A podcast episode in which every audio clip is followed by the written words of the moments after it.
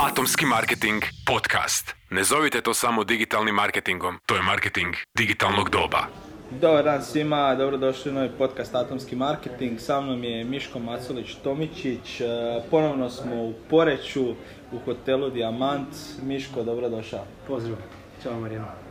Evo, da te ja ne predstavljam, možeš se malo predstaviti ekipi.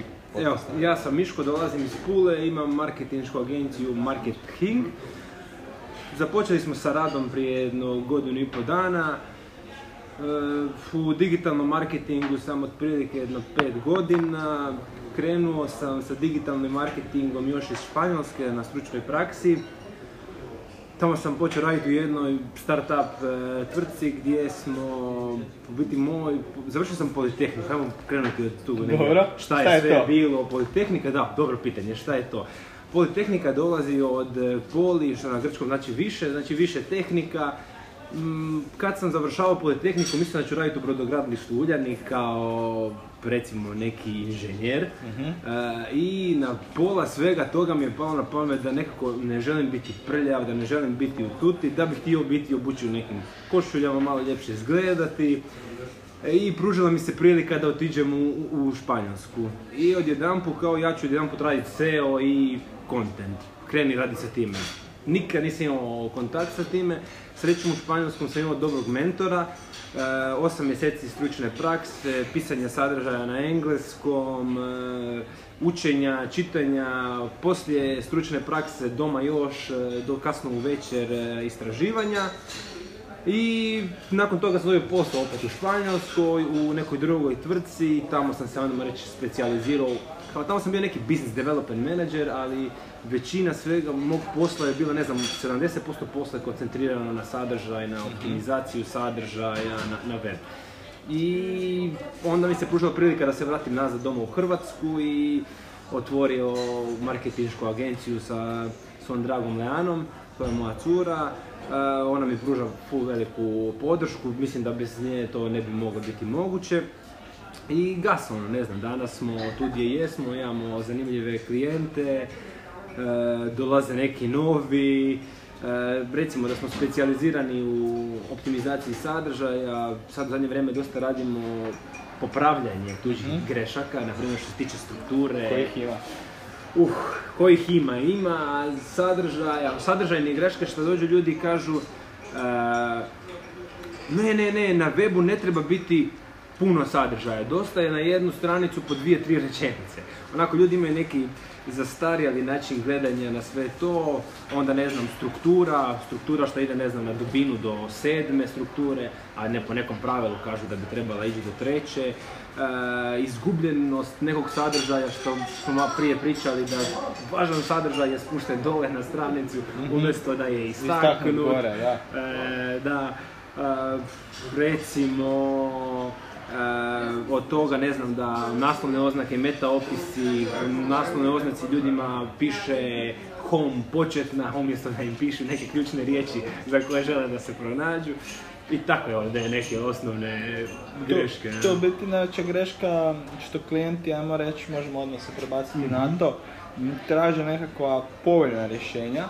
I onda najčešće nađu nekog, ok, onaj susjedov mali, e, on, on se kuži u to, on će meni napraviti stranicu za dvije tisuće kuna i on praktički dođe i napravi za dvije tisuće kuna, onda ti praktički ta stranica ništa ne donese i što se dogodi, onda moraš platiti nekog ko će to popraviti, tako? Točno, to mislim, nije problem samo ni u ovaj, recimo tim nekim studentima, prijateljima, ima čak i problem što sa nekim, na primjer, nazovimo agencijama, gdje oni su specijalizirani za dizajn, oni dizajnerski naprave super web, web izgleda ono, E, savršenstvo, perverzija. Mm-hmm. Ali kod drugih problema dolazi gubitak prometa, teško pronalaženje na tražilicama, e, sadržaj koji ne zadržava, znači to su na primjer, oni naprave super izgledom, dizajn, fotografije, video, ali e, nema nekog sadržaja koji će ljude natjerati da ostanu na toj stranici dvije, tri, pet minuta, nego pogledaju fotografije i pobjegnu časom.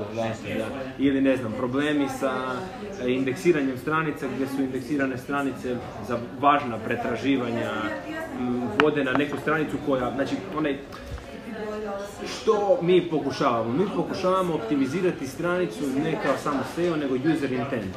Znači ono da ti pronađeš e, informacije koje ti u tom trenutku tražiš, relevantne informacije, da te ne odvede na neku stranicu, ne znam, tražiš e, e, doživljaj u Istri, da te ne odvede na neke stranice koje nemaju veze sa nekim doživljajima, nego da te odvede, ne znam, na, na događaje, ajmo reći, primjer neki. Znači jednostavno, e, ne razmišljaju valjda za šta se žele optimizirati, e, naprave migracije weba, zaborave napraviti redirektove, pa nas kontaktiraju za četiri mjeseca, izgubili smo x posto prometa, kako da mi to vratimo? Nakon četiri mjeseca malo ste ovaj, zakasnili i sve drugo indeksirali. Da, to je problem u biti što te stranice na kraju se izgube i oni čim padneš e, na drugu stranicu Google-a, ono što se neki vole šaliti u biti, ono, ono gdje najbolje sakriti nekog mrtvog čovjeka na drugoj stranici Google-a, zato što tamo niko ne ide, jel tako? Da, moraš biti izuzetno očajan da tražiš na, na drugoj stranici. Jedna dobra stvar kod toga ima, na primjer, ako si na početku druge stranice, nije teško doći na kraj prve, ajmo reći tako. Znači tu je, ajmo ta neka prednost što ti taj sadržaj na početku druge stranice vrlo jednostavno možeš optimizirati da dođe na, na kraj e, prve, ali ajde, uvijek svi kažu ja želim biti prvi. E, mislim da agencije koje obećavaju prva mjesta da i nije to u potpunosti realno, u nekim slučajima je, da, ajmo reći kad ti provjeriš konkurenciju, ali često obećaju prva mjesta, a to i baš ne bude moguće. Da, Ko, šta ti kažeš klijentima kad ti dođu i kažu ok, ja hoću biti na prvom mjestu? A gledaj, znači mi se baziramo na našim rezultatima, na nekim prijašnjim rezultatima, znači nikad ne obećamo da biti ćete na prvom mjestu, znači mi možemo pokazati, gledajte, mi smo napravili ovo i ovo i ovo, pretpostavljamo da ćete sa vašim e, sadržajem, nakon što ga mi optimiziramo, e, tehnički optimiziramo web, e, ne znam, recimo on-site, off-site optimizaciju, možeš obećati po meni između prvog i petog mjesta, ali opet sve zavisi od konkurencije. Ne analizirajući konkurenciju, teško je ovaj, nekome nešto obećati. Da, većinom tako dođu klijenti i kažu ok, ja hoću biti prvi, a, ok, ti mi to ne možeš osigurati, bok. E, da, evo, baš nedavno smo dobili neki upit e, gdje smo mi izdali ponudu, onako, poprilično velika je ponuda bila, e, ali e, oni su htjeli, na primjer, samo S E O optimizaciju, a, a nemoguće je napraviti samo S E O optimizaciju ako je web tehnički užasan, ako struktura web stranice nije dobra, ako je dizajnerski web e, u dvije tisućitoj. Da, znači, da. Jednostavno te neke stvari ljudima treba pojasniti da prvo taj tehnički S E O treba napraviti, a onda nakon toga se gradi priča, ono što smo pričali o, o sadržaju i ovaj, o osnovom kao što ti radiš ovaj podcast. Gdje mi reci, ovaj, uglavnom ono što, što se meni događalo nekoliko puta, kaže ekipa idemo napraviti mi kampanju, mi napravimo kampanju koja je dobra, mm-hmm. koja ima kvalitetne lidove vode na web, a ovo što ti kažeš onda, užasan je landing page i ekipa samo ode. I onda ti bude ono, e, loše ste postavili kampanju. Ne, nismo mi loše postavili kampanju. Svaki segment te kampanje mora biti dobar i ja mislim da je velika pogreška klijenata koji ti kažu ok, ti ćeš raditi samo S E O ili ti ćeš raditi samo oglašavanje. Ne, ja mislim da trebaš imati osobu, agenciju koja će ti raditi sve i S E O i, ko, ili više njih kombinacije i S E O i dobar landing page i kvalitetne oglase i tek u toj kombinaciji kvalitetno ti možeš doći dugoročno do nekakvih rezultata. Ne ide sve preko noći. Slažem se ovaj, sa tobom. Možda je malo teško naći agenciju koja će ti baš sve pokriti. Jasno. Najčešće jer ta agencija može biti e, nešto skuplja. Recimo da smo mi ono kao neki početnici krenuli sa nešto e, jeftinijim, pristupačnijim cijenama. Uh, što, što je, znači, zasigurno je potreban nastup na svim digitalnim kanalima, znači raditi samo S E O ili raditi samo oglašavanje ili ne znam, raditi čak još oglašavanje, a nemati optimiziran e, web za mobile, nema smisla. Na primjer, evo, nama je jedan klijent došao, ajde napravite nam e, kampanju, želimo da se, ne znam, za neke ih ključne riječi pojavljujemo, da dobijamo što više klikova. Na kraju njihova web stranica nije bila mobil, još sam nešto imati nema, nema smisla.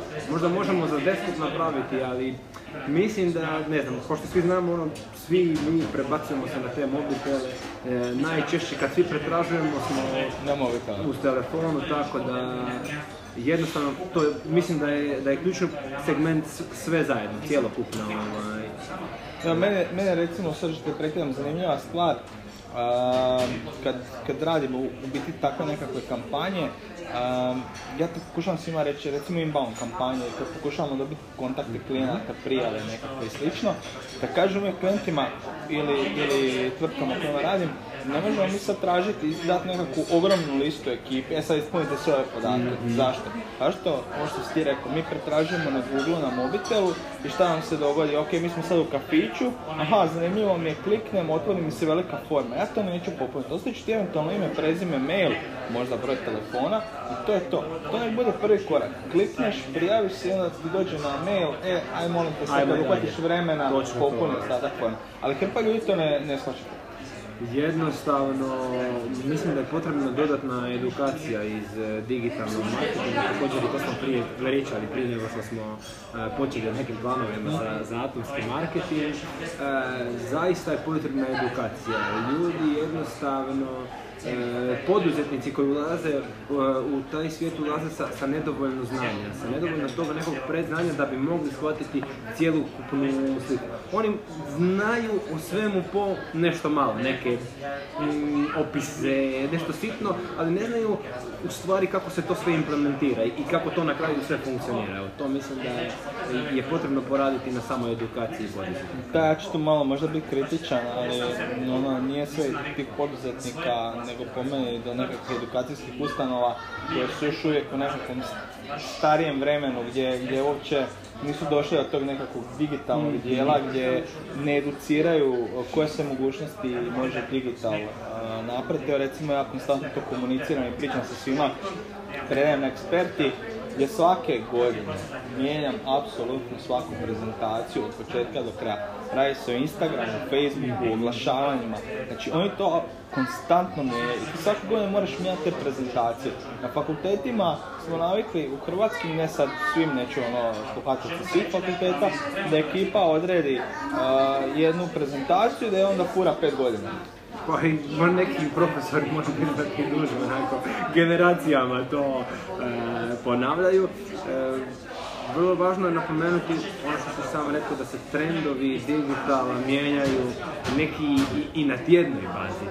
I onda jednostavno je potrebno prilagoditi, možda ne moraš ti cijelu svoju prezentaciju izmijeniti, ali ne određene dijelove ti moraš prilagoditi promjenama na tržištu. Znači ne možeš podučavati nešto zastarjelo, ne znam, na fakultetu sam vidio da neki profesori m, i, i nakon pet, šest, sedam, deset godina jedno te istu prezentaciju imaju, jedno te isti sadržaj pričaju.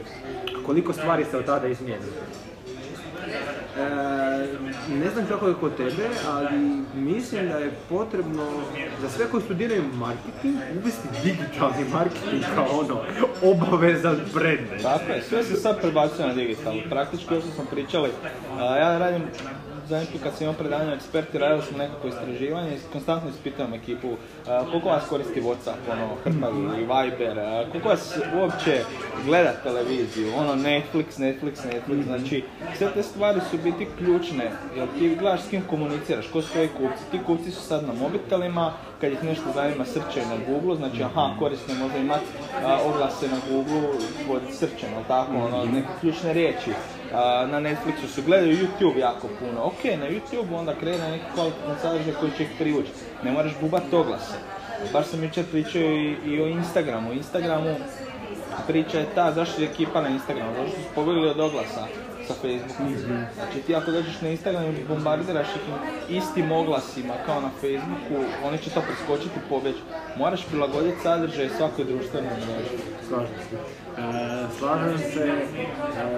E, važno je možda napomenuti da, na primjer, na, na nekim edukacijama isto tako volim dobiti povratnu informaciju i onda koristim informacijske komunikacijske tehnologije u nastavi, na primjer to su ti neki alati Kahoot, gdje ti možeš u realnom vremenu sve ispitanike ispitati i na kraju vidjeti statistiku. I nedavno sam baš imao u ekonomskoj školi u Puli gdje se pokazalo da, evo na primjer, to već, već svi poznaju, Facebook imaju, ali u biti ga ne koriste, koriste samo Messenger da bi mogli komunicirati. Znači, e, važno je pogoditi točno koju društvenu mrežu za koju određenu publiku. E, ne znam, onda šta kažeš, e, svi su konstantno na telefonima, znači niko ne, ne, ne pušta te telefone. E, sve šta pretražuju, ne znam, ti klinci šta, šta koriste desktop računala kad pišu seminar. I onda, vjerojatno, to je jedino kada i pretražuju ili koriste to. Tako da, da, treba prilagoditi ovaj marketinšku strategiju točno određene publici i kanale. Evo, recimo, mene je zanimljiva, zanimljiva situacija, volim promatrati ovak ljude, šta rade u određenim situacijama. Mislim sam se u tramvaju u Zagrebu prije nekih tjedan dana i šta se dogodilo, da, svi, mislim, svi su na mobitelama, me je fascinantno bilo da je neki klinac upalio na mobitelu nekakav film, mm-hmm, ili seriju, okrenio, stavio slušalicu i on gleda. I, znači, da, putuje nebitno gdje je, znači u tramvaju se vozi i on gleda film ili seriju. Zanimljivo. E, fantastično je to i za ovaj podcast, tako da će svi moći u tramvaju pogledati ovaj podcast i poslušati ga. E, vjerujem da će im biti zanimljivo i da će naučiti neke stvari. De, kad smo već kod edukacija, šta ti čitaš, kako se ti educiraš? Mislim, moraš biti, svaki mjesec moraš nešto novo naučiti da bi ostao update i da bi, da bi mogao biti raditi ovaj posao koji radiš. E, čez, čitam knjige, ali u knjigama teško je pronaći informacijama, kao što smo rekli, trendovi se mijenjaju, mm-hmm, a, relativno često. E, knjige čitam najviše iz nekakve svoje potrebe da se proširim svoj riječnik, a nakon toga pratim a, popularne, nazovimo, brendove iz S E A, iz društvenih mreža, iz kontenta i predovito svaki dan počitam dva, tri, četiri, pet, šest članaka o relativnom sadržaju koji me interesiraju. Osim toga, gledam podcaste, evo, nedavno sam pročitao svoju knjigu koju mogu ovim putem i pohvaliti. E, hvala. Šta ti možda najbolje bilo u toj knjizi? E, zanimljivo mi je u knjizi da je napisana vrlo jednostavno, znači da može pročitati i neki stručnjak, ali i neka osoba koja nema toliko kontakta sa digitalnim marketingom i vrlo zanimljivi primjeri potkrepljeni fotografijama, odnosno recimo print screenom. Super. Atomski marketing podcast. Da mi reci, ovaj, vezano baš uz tebe, ti si rekao godinu i pol dana ste, pa a, tako, ne, tako ne, ne, ne. Ono što mi se super sviđa je što vi kreirate jako dobar sadržaj i ti si shvatio u jednom trenutku da, ono, da je jako važno pratiti šta ljude zanima i, i to im pokušati objasniti. Recimo, meni se super sviđa primjer, ti si otvorio paušalni obrt, mm-hmm, i onda ono napisao si super vodič o paušalnom obrtu, kako ga otvoriti, ono, sve korake si prošao koji su tebe mučili. Ja znam dok sam bio na Poslovnom pulsu da je taj članak bio ono najčitaniji. Mm-hmm. Možeš reći kako si došao na tu ideju, kako uopće dolaziš do toga, kakav sadržaj kreirati? Pa prije svega mislim da je važno napomenuti koju strategiju mi ovaj ciljamo. Znači, mi se praktički ne oglašavamo. Ako uložimo možda deset eura, dvadeset eura mjesečno na, na Facebook oglašavanje. Odlučili smo se posvetiti i sadržaju, znači nekoj content strategiji, jer vjerujemo da tako možemo pomoći ljudima. A tek na kraju kad ti pomogneš ljudima, oni ti imaju neku potrebu da ti vrate to što si ti njima pomogao i kada, na primjer, budu otvarali nešto u ovom slučaju baš ovog e, bloga o paušalnom obrtu, često nam se ljudi kontaktiraju, e, vi radite web stranice, e, vi radite marketing, kako da vam pomožemo? Na primjer, za taj blog trebalo mi je jedno deset sati da ga napišem i e, Leana je moj quality checker, moja djevojka Leana, e, ona je provjera ono kvalitete. Mm-hmm. Praktički ništa što sam ja napisao, izrekao na webu nije prošlo, a da ona to nije pročitala.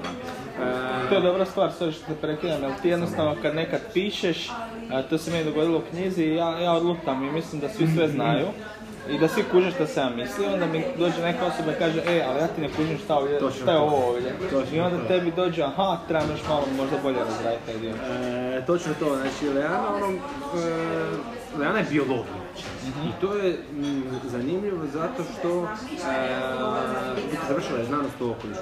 Zanimljivo je to zato ona nema povezanosti sa marketingom, a onda ja moram napraviti članak kada ga pišem da ona može razumjeti. Ako ga ona može razumjeti, onda vjerujem da ga gotovo svako može razumjeti. Dobro, ona je sad naš sa vremenom, kako sam pisao, već je naučila puno toga.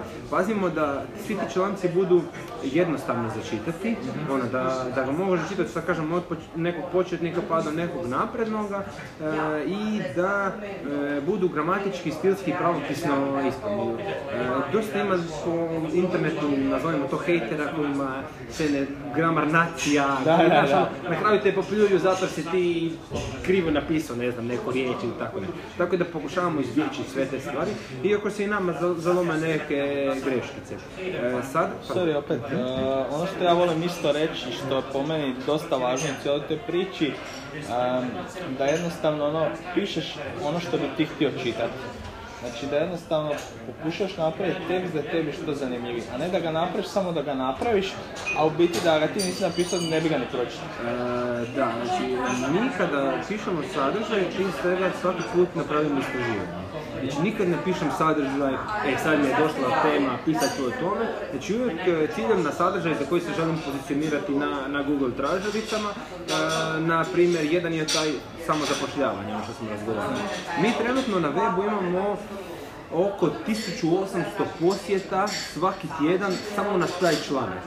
E, I taj članak nas je onako poprilično pogurao, ne znam, kogod googla kako otvoriti obrt, kako otvoriti samozapošljavanje, poticaj, i mi smo među prva tri rezultata. E, I jednostavno taj članak, to nam je biti otvorilo vrata, što smo dobili ideju, aha, kontent je kralj, ajmo, ajmo u tom smjeru. E. A to je super ovo što si rekao, nekako strateško razmišljanje, okej, okay, ljudi koji hoće otvoriti paušalni obrt, vjerojatno će tražiti poticaje. Mm-hmm. A kad traži poticaje u marketing planu im nekako ide, važna stvar je web i taj nekakav dio, a vi se time bavite, onda praktički, aha, oni su napravili super vodič, pomogli su mi otvoriti obrt, sigurno znaju dobro napraviti obrt. E, ba, baš ta stvar, ono, ljudi, e, kada, kada im pomogneš, imaju tu potrebu nekako da ti to vratite. I stvarno nam se e, na osnovu svega toga, ne znam, jedan klijent od prilike, cca recimo mjesečno, nam dolazi sa, e, sa tog bloga. Nije to nešto puno, ali ja sam dva, manje od dva mjeseca ja sam isplatio sa klijentima to što sam ja pisao taj blog i što mi je trebalo dosta vremena da ga napišem. Sad se vratimo opet na klijente koji hoće rezultat odmah sad. A ja mislim da, da je budućnost nekakva čekanje i ono što si ti rekao nekako pecanje, jer ti jednostavno moraš biti strpljiv, ti imaš kvalitetan sadržaj koji će s vremenom rasti i, i ti da uhvatiš jedan, dva, tri klijenta, ti si opravdao tih svojih deset sati, mm-hmm. Tako? Znači, pa ja mislim sad sa jednim klijentom da, da opravdaš tih e, svojih deset sati. Za sve koji ciljaju na želim biti sada, oni imaju Google Ads'i, mogu ulagati u klik, ne znam, od recimo od kune pa, pa, pa nadalje, ako su neke usluge ili proizvodi, dok ovaj, S E O je jedna priča koju moraš graditi dugo, dugo, dugo, biti ono poprilično i, i strpljiv. E, moraš imati dosta nekih, nazovimo, resursa koji će ti pomoći malo da te, da te poguraju. Meni je u tom slučaju, na primjer, Poslovni puls, Inspire mi pomogao, Pametna špica. E, osim nakon Poslovnog pulsa, nakon što sam počeo pisati za Poslovni puls, e, objavili su mi se članci u nezavisne točka com, to je neki banjalučki e, časopis online, menadžer točka ba, e, neki ljudi iz Srbije su koristili naše članke. Znači jednostavno to nas je ono, to nam je dalo taj neki početni spin.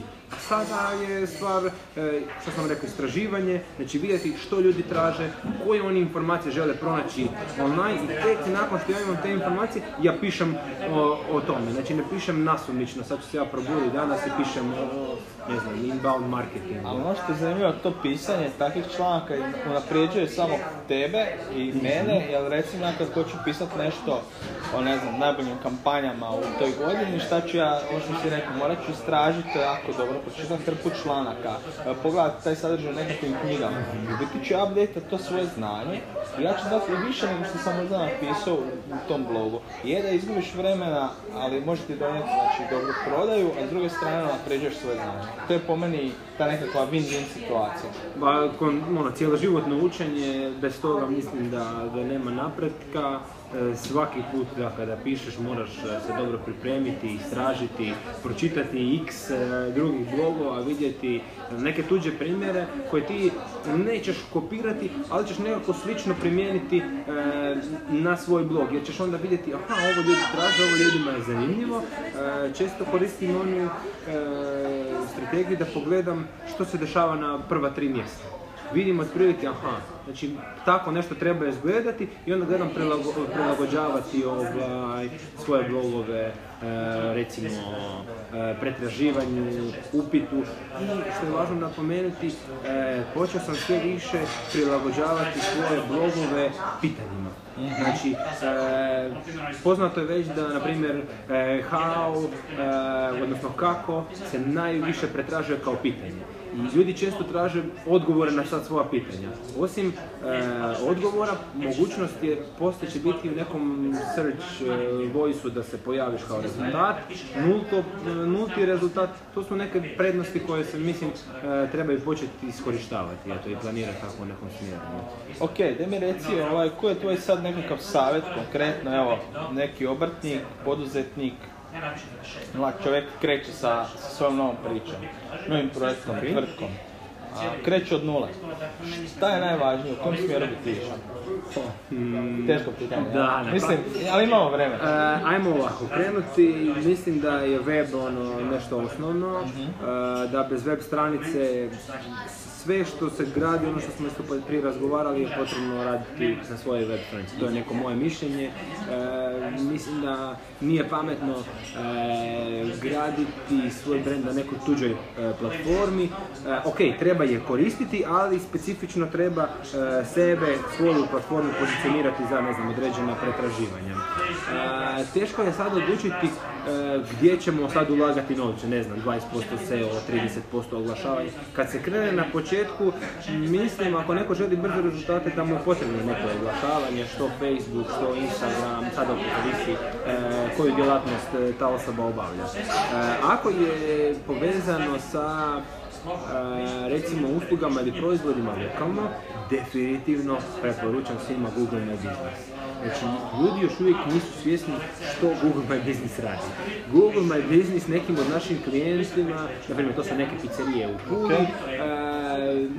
e, imaju oko tisuću dvjesto poziva mjesečno, što je, da, ajmo reći, tisuću dvjesto poziva. Znači, uspjeli smo ih pozicionirati kad god neko googla u, u Puli pizzerija, da oni dođu na prvo mjesto. Kako? E, različitim strategijama, odgovaranjem na recenzije, bili smo ažurni na Google My Businessu, postavili smo sve proizvode, objavljamo postove na Google My Business, ljudi misle da nemam pojma, sad svi dolaze, ajmo na Facebook, ajmo na, na Instagram. Ja mislim nekako da sve više i više budućnosti je Google My Business. Čekaj da ti, da ti potvrdim to, u biti bio sam na danima komunikacije mm-hmm. s kolegom prije jedno dva tjedna, tri, ne znam kad se točno održalo. I ono što je zanimljivo, mi smo sad imali pauzu između predavanja, rekao idemo negdje nešto pojesti. Mm-hmm. Šta smo napravili? Pisali smo u Google, ne, ono, pizzerija i onu prvu pizzeriju koju nam je odabrao, praktički smo kliknuli vozne s otamo i otišli smo, otišli smo tu pizzeriju. Znači jako je važno, nismo ono sad tražili, scrollali nekakve pizzerije, ne znam ja, nego smo preko Google-a došli i išli smo odmah to. Znači nismo imali puno vremena, a mislim da puno, puno ekipa na taj način razmišlja. E, pa Google, na primjer, daje samo tri rezultata za lokalno pretraživanje. Izuzetno je važno biti među ta prva tri. Opet, svi koji nisu među prva tri su ko na drugoj stranici Google. Uh, mislim da stvarno Google My Business je ono totalna budućnost za tako neko lokalno pretraživanje i još uvijek nedovoljno iskorišteno. Uh, često na edukacijama pokušavam ljude upozoriti na taj Google My Business, ali oni jednostavno ga zanemaruju. Uh, potrebno je neko vrijeme da Google My Business počne raditi, neće to početi raditi uh, preko noći. Uh, Va, važno je znati ono što ti od tih stvari ključno po mm-hmm. meni. Gdje ćeš se koncentrirati, na, na kojim kanalima. Tako, da. Baš na danima komunikacije je bilo ono, baš je slikoviti jedan predavač opisao kao mi smo kod djeca koji igraju nogomet. Znaš ono, lopta ode u jednu stranu, svi trče u jednu stranu, lopta ode u drugu stranu, svi trče u drugu stranu. Svi se sudaraju, padaju. Mm-hmm. To je isto iscrpljujuće, znači to ti je ista fora i sa, sa marketingašima i sa tvrtkama. Ok, Facebook story je sad aktualan, svi trče tamo. Instagram story, ok, svi trče tamo. I ono, svi su fokusirani samo na te stvari. Umjesto da razmišljaju, ok, ovaj Google je meni možda važniji ako, se, ako sam ugostitelj. A, pa mi je možda TripAdvisor dosta važan. I slične stvari, ne, ali oni svi gledaju, ok, svi su na Instagramu, ajmo svi na Instagramu, svi su na Facebooku, ajmo svi tamo. Realno, ne znam, recimo, e, za iste novce uložene na Facebooku i na Google My Businessu, Google My Business, tako ne znam, opet lokalno pretraživanje, može puno više pridonijeti. Me, ja imam Google My Business za, za marketinšku agenciju, ali meni to realno ne nosi neki, ne znam, ja... Kada ti pretražuješ marketinšku agenciju, najčešće e, ako pretražuješ lokalno ili već želiš otići u tu marketinšku agenciju, nećeš sad ti e, tražiti marketinšku agenciju i najčešće nazvat, ej, znači prvo ćeš ti na njihov web, pogledat ćeš šta rade, koji su njihovi projekti, teško ćeš ti direktno. Točno to.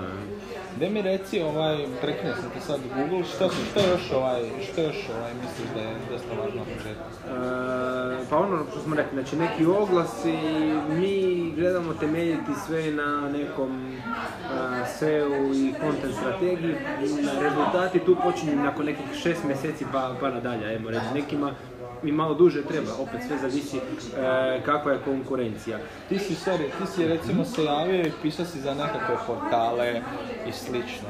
Volontirao sam. Volontirao si, ali to u biti ti opet taj dio dugoročne strategije gdje tvoj sadržaj u biti dostupan onda svima i kod pretraživanja ćeš ti spast negdje drugdje, recimo na Poslovnom pulsu, gdje će ekipa pročitati, a super zanimljiv članak, jedan kliknut na, na njega, ode na tvoju stranicu marketing i ok, super, evo vidi klijenti, vidi ovo, vidi još blogova, mm-hmm. a on mi može riješiti probleme i onda te nazove. Znači to je dugoročan proces, znači niko reći na poruku ovo što si ti rekao, e sad će mi oni raditi. Uh, znači, na primjer, dosta mi je pomoglo volontiranje. Znači, osim Poslovnog pulsa sam rekao Inspire Me, Startup udruga, e, Pametna špica, na fakultetu sam volontirao kao asistent. E, mislim da je na početku zaista svi prehranili su mi govoriš ti lud, radiš besplatno. Ista situacija, i kod mene bila prije, da, da. Šta ti je, ono, i, i doma mi govore, pa ne možeš raditi besplatno, si ti lud, to treba naplatiti. Ja rekao, pa malo ljudi sve će doći na svoje, malo se morate strpiti. Ja sam primijetio, ono, vani sam u biti proširio malo svoje vidike, isto dok sam bio ovdje, malo sam bio e, kukovic, sam trčao, nisam mogao, nisam imao tu širinu. Onda sam shvatio da, da to volontiranje, pisanje za druge, nije to bez veze, ono, ljudima je vjera, ti nemaš ništa od toga. Ja sam dobio povjerenje od svih tih ljudi koji su pročitali moje blogove. Tako je, u osnovnom ove stvari na kojima si volontirao, ti si naučio i napravio si praksu koju nikad, nikad možda ne bi napravio. Naučio si na nekakvim možda greškama. I slično, ja sam isto takvu situaciju imao ono kad sam kretao, pa sam hrpu stvari volontirao, radio besplatno, isto to su pričali. A, to je bez veze, to je bez veze, ali nije bez veze, sve to je ono, teko sam nekakvo iskustvo, nekakva poznanja.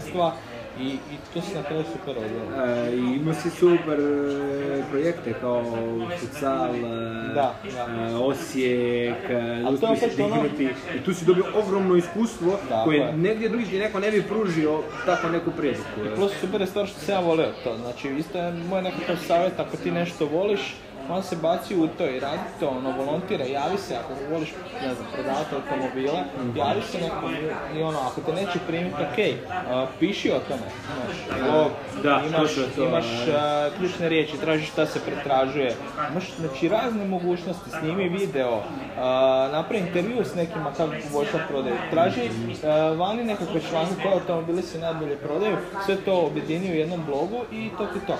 E, da, znači danas i mladi nekako, evo, makar što se tiče Pule, mislim da je možda mrvicu inertije, onako, e, svi bi htjeli to odmah, svi bi htjeli e, sada i dobiti posao, e, međutim treba prvo steknuti neko, recimo, neku konkurentsku prednost nad ostalima, moraš se nekako istaknuti, a baš to što si rekao, pisanje blogova, snimi video, Jedino tako se možeš istaknuti. Bez toga, e, svi su onda na kraju, isti svi imaju taj generički C V, e, što Papira, baš sam čitao nedavno si pisao, e, gdje e, jednostavno dobiš trideset C V-a i sad ti moraš C V-a odlučiti ko je najbolji kandidat. Ne znaš niti kako piše, niti, možda mu je neko drugi napisao C V, e, možda je neko drugi, čak može biti da mu snimio video, a dođe pa ti kaže e, ovo je moj video, kad počne raditi se pokaže totalno drugačije. Je, je, je. Mislim, to, to je najlakše, mislim, ekipa misli da ako napišu C V malo drugčiji na papiru da će to biti, da će da nekako prednost, ali neće. Mislim, ti si jedan od sto C V-eva i sad, ono, koliko koncentraciju ja moram imati da to baš dobro nađem, ono, da nađem baš pravu osobu. Veće su šanse da ću pogriješiti.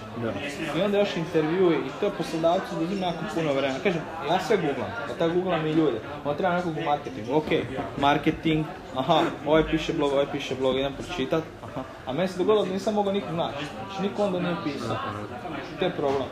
Ali kažem, sve više i više se traži, sve više i više se možeš ono diferencirati drugih na taj način. Mislim, imam milijun opcija. Podcast, vrlo jednostavno snimiti. Imaš mikrofon, imaš mobitel, imaš jednostavne besplatne alate za plasiranje toga. Danas je, danas je prednost, evo to što kažeš, sve što ti treba za obavljati posao je praktički jedan laptop i nešto sitno male opreme sa strane. Nakon toga je sve stvar tebe i truda, koliko ti želiš raditi i truditi se u tom smjeru. Svi ciljevi će se ostvariti, samo zavisi koliko žarko ih želiš i koliko žarko radiš na njima. Da, da mi reci, kad smo već kod tog ono, krati laptop, kojih ono pet aplikacija najčešće koristiš? Kojih pet aplikacija? Ovako, recimo što se tiče društvenih mreža, a, koristimo aplikacije za upravljanje sadržajem poput e, Hoosuite i Bumpera. Obavezno koristimo Trello za međusobnu organiziranost i praćenje task flow u, u timu. Pošto često e, smo rašireni svako na svoju stranu, radim sa nekim partnerima isto iz Slovenije, nekima iz Zagreba i onda jednostavno, kako biš mogao sve pratiti, potreban ti je e, Trello za neki osnovni dizajn što se tiče društvenih mreža. Preporučujem svima, znači ono, početnicima Canvu, definitivno Canvu. To si preporučio, to je top. Rockstars, jednostavni Photoshop. Evo da kažem ono čisto slušateljima, praktički Canva vam daje template i za Instagram, i za Instagram story, za Facebook i slično. Vi samo trebate ubaciti fotku, dodati nekakav tekst ako hoćete i to je to. E, pa evo, točno je to. To, dodati logo, prilagoditi font da bude tvom brandu koji već imaš na cijelo vrijeme koristiš e, isti, izmijeniš pozadinsku fotku i ti praktički u tri minute pet imaš e, gotovu objavu za, za neku dru, društvenu mrežu. E, kao neki od ostalih alata što se tiče sve o plaćene, možda ne bih ni, ni trenutno spominjao, koncentrirao bi se možda na besplatne alate, to je neki Moz Bar koji mi pomaže u analizi stranica, da vidim koji je domain authority, page authority. Uh, što se tiče pisanja sadržaja, tu je Hašek, uh, ispravi me, ispravi jedan me. Dio, nemojmo to sad ispravi me, ajmo sad po tome, jer on ispravlja samo, recimo, gramatičku, uh, gramatičku pismenost, uh, a ne stilsku. Znači ti možeš napisati e, neku drugu riječ koja ne treba tu stajati, on će ti reći da ok, jer si ti ispravno... Gramatično. Da. Da. E, onda bih rekao hr Hrvatski jezični portal, onako malo čudno izgleda da, da, da se to koristi, često koristimo Hrvatski jezični portal, e, tražimo, ne znam, od sinonima do... E, kako se piše neka određena riječ u nekom određenom rodu. E, I stvarno cilj, pazimo na to da taj sadržaj, ono što prije govorili, bude što korektnije napisan i što ispravno. Atomski marketing. Odlično, evo, sve imate nekakve alate. To je, ajmo reći, nekak pet, da. Da prosjećamo malo sad ovaj, ovaj dio nekako, odakle ime? Odakle ime? E, pa onako krenuli smo na početku, trebalo je neko vrijeme, razmišljali smo kao neku, znači mora biti povezano sa marketingom. Ja sam čak razmišljao da bude na početku ime samo marketing, iz kojeg razloga? Ako ti imaš domenu marketing točka hr, nešto jednostavnije ćeš se pozicionirati za sve što je nešto. Znači to ne mora značiti, ali recimo jedan mali faktor će ti to e, pomoći. a onda sam gledao marketing je kao previše, previše je jednostavno, ne znam, ne, ne, ono, da sad kada kažem imam agenciju marketinga, rekao biš i ovoj, koje glupo ime. E, pa smo razmišljali, vidio sam jednu, e, mislim da je agencija ili neka tvrtka u Italiji, oni su bili e, Market King, a, mi smo Market King, znači recimo u nekom prijevodu bila neka marketinška stvar, tada je bio Internet of Things isto ovaj, poprilično popularno, mislim još i dan danas, a, pa onda smo nekako htjeli to povezati sve jedno sa drugim, tako je nastalo. Ok, koliko tim ljudi imaš trenutno? Trenutno smo, uh, ja, moja, moja prvo sam na sebe na prvo riješ, užas je, stvarno, sramota, je, sramota je. Uh, ajmo reći ovako, uh, moja djevojka, uh, imamo uh, kolegu iz uh, Maribora, kolegu iz uh, Zagreba, mi ne funkcioniramo, znači nismo u jednakoj firmi, ali stvarno svaki dan smo ono sa jednim i sa drugim sam po petnaest do dvadeset minuta najmanje, po tri puta dnevno na telefonu, pa smatram ko da smo uh, u timu. Imamo jednu studenticu iz Poljske na Erasmusu, znači nama je cilj u uredu da se priča engleski jezik, hrvatski se priča jedino kad on nje baš nema. Uh, I tri studenta, dvoje, znači dvoje iz Pule i jedan sa Vernara. Znači, to je dosta veliki tim. Pa i da i ne, onako, uh, trenutno smo na... Uh, koncentriran jednim dijelom na, na studentima. Uh, sam razlog je pronalazak uh, prave radne snage. Kao što sam znaš, u Puli smo, nije baš najlakše pronaći nekoga ko će ti, na primjer, moći, na primjer, za pisanje. Za pisanje, za content, izuzetno teško pronaći nekoga ko će biti dovoljno uh, pismen. Znači, ne znam, u samoj komunikaciji često svi i mi i ja isto koristim uh, da li je miješan. A, a to su neke stvari na koje kada pišeš sada moraš paziti. Teško je tako ljude pronaći. Za sada, kažem, smo na studentima, planan je proširiti sad djelatnost na, na video snimanje kako bi mogli klijentima kojima, na primjer, vodimo društvene mreže ponuditi. E, mi možemo napraviti video, video je zakon. Video je stvarno zakon. Da, video je stvarno zakon, sa time možete napraviti svašta, pa ono, da se time ukupimo. Pa vjerujem da bihmo negdje od devetog mjesta trebali krenuti sa još jednom pozicijom. Odlično. Uh, ajmo vidjeti možda ono što bi isto možda bilo zanimljivo našim uh, slušateljima i gledateljima. Koja je po tebi trenutno najbolja društvena mreža uh, za promociju? Oh, oh, oh. Jak teško. Uh, ok, uh, opet za viših, opet... Kom... Ajmo gledati iz tvog kuta nekog sadržaja. Uh, pa ne znam, evo, što se tiče Instagrama, ja nekako... Teško je na Instagramu postići nešto sa mojim sadržajem, prižem se ja imam kontent, sadržaj, pisani sadržaj. Znači na Instagramu ti praktički e, gradiš sadržaj njima, ne možeš napraviti poveznicu osim ako nije oglas na ovaj svoju stranicu. Tako da u, u tom nekom smislu to nama nešto previše i ne odgovara. E, recimo, opet ono, ja imam sad ću trideset, e, Instagram mi je ok, ali meni to ono, scrollanje, koncentracija, tri sekunde i jedno, meni ta društvena mreža osobno ne odgovara.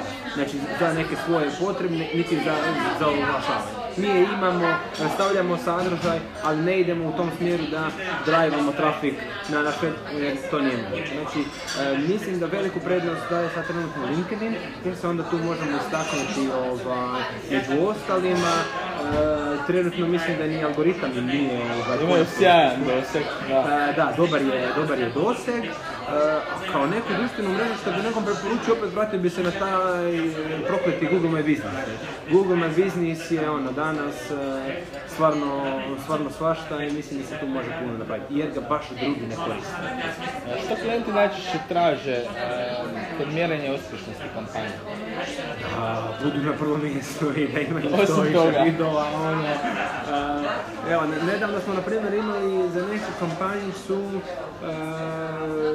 ne znam, recimo na nekih petstotinjak kuna uloženih smo imali oko e, pedeset vidova, međutim klijent tih pedeset vidova nije uspio nijedan pretvoriti u, u, u klijenta, e, u nekog njihovog klijenta. greška je možda u načinu kako su komunicirali sa njima. Greška je u tome što klijent pošalje poruku pa on odgovori za tri dana, a ne... Svi mi znamo da danas kad pošaljem treba, treba biti odgovor što prije, ono, ta, ta, takav je neki svijet. Evo, na primjer, ostvarili smo neki cilj, ali oni nisu ostvarili neki svoj unutarnji cilj da te ljude pretvore u, u klijente. Svi žele prodati na kraju kraja. Da, na kraju ja sam ono, iz iskustva isto nekako skužio da dosta ekipe ono, fokusirane na marketing. Marketing na kraju dostavi rezultat i onda u biti bude najveći problem u, toj nekakoj proda, u tom prodajnom dijelu gdje, gdje se ti klijenti na kvalitetan način ne, ne iskomunicira im se nešto ili se ovo što si rekao ostaje dugana, čak inače pokazalo se nekako istraživanje i čak u meni iz iskustva da klijent ako ostaje nekakav inbound, znači ostaje sve podatke oko nečega, ako ih kontaktiraš u roku od jednog dana budu odlični rezultati, stvarno su sretljivi, spremni, ako ti kontaktiraš nakon tri četiri dana, oni su još zaboravili to s njima. Jednostavno zaborave na, na, na sve te stvari. Ali ti se dogodilo kada ti klijent dođe, mislim ja sam u takvu situaciju, pa čisto ono pitanje, pa kaže ovaj, ok, jel mi ti možeš garantirati što je ono toliko prodaj? Mi ništa nikad ne garantiramo i uvijek to, kako, kako je bilo, mi ništa ne garantiramo i uvijek to ispunimo. Šalim se.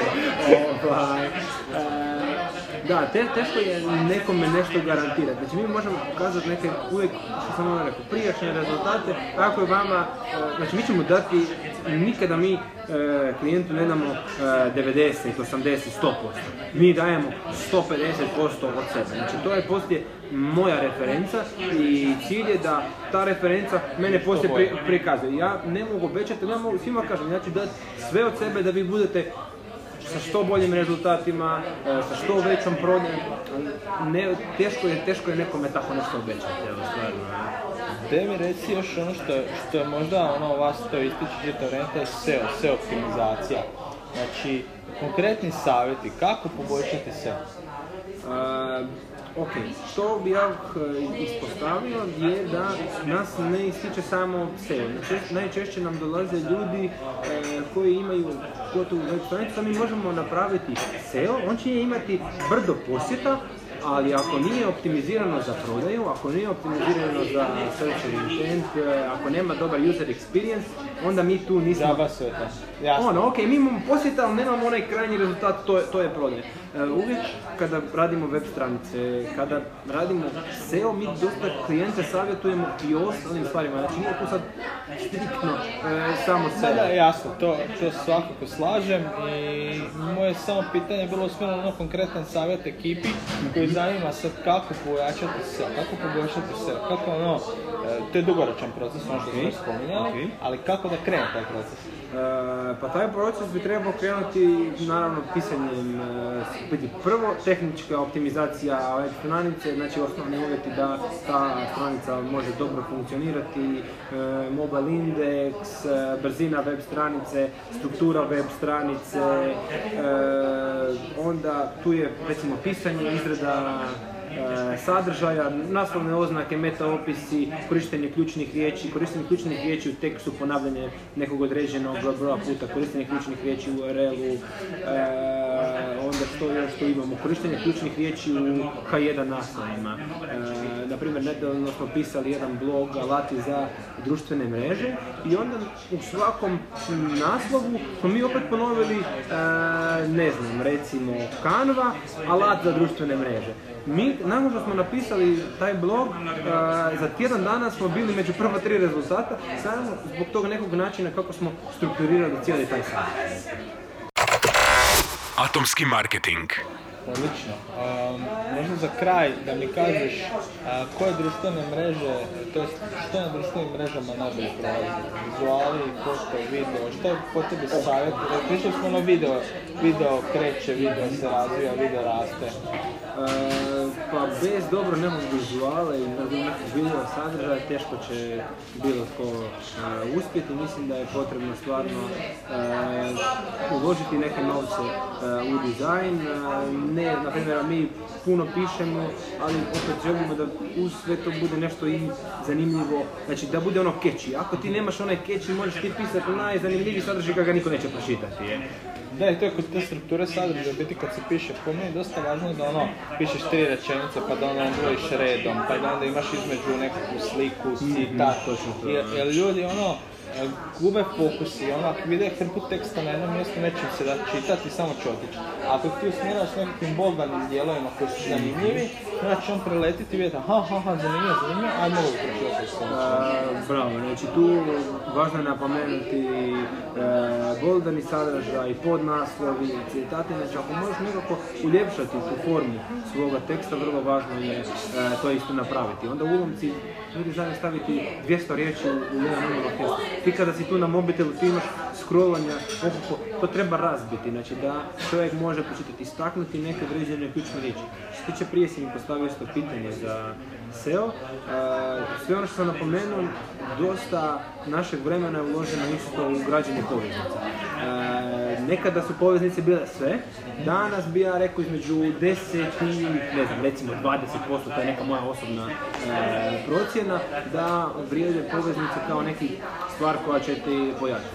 Što mislim pod poveznici? E, ti mislim kao neka preporuka. Naprimjer, ja pišem za poslovni puls, e, u tom slučaju potpunosti volontiram, ali kao poslovni puls je dao nazad poveznicu e, na marketing točka h r. Sa time sam dobio ovaj, povjerenje od Google, to je poput neke preporuke. Ko kad ti završiš fakultet i tebe neki profesor na faksu preporuči, već je moguće da ćeš ti dobiti posao i da ćeš biti na nekoj prvoj poziciji e, negdje, nego ako te niko ne preporuči. Ili LinkedIn rječnikom neko te endorsa. Evo, aj, ajmo reći da, da, da te ne, neko endorsa. I jednostavno sa time ćeš ti sve više i više gurati na što više kvalitetnih poveznica, jednako više kvalitetnih preporuka i sa time si ti sve bolji. Ok, približavamo se kraju, možda nekakvi savjeti za kraj koji bi našim slušateljima gledati. To bih napomenuo.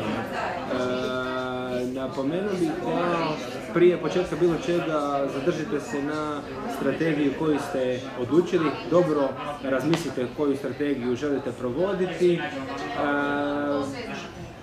I onda nakon toga red, radi i disciplina, bez toga nema ništa, objava na svim društvenim kanalima koji mogu biti s tim. Ja bih dodao možda još edukacija. E, da, dodatno, dodatno edukaciju, učit, učit, učit, što putem recimo opet podcasta, što putem e, čitanja članaka, odlazak na e, fizičke edukacije gdje ćete najviše vjerojatno moći naučiti, zato jer ćete e, moći postaviti neka određena pitanja.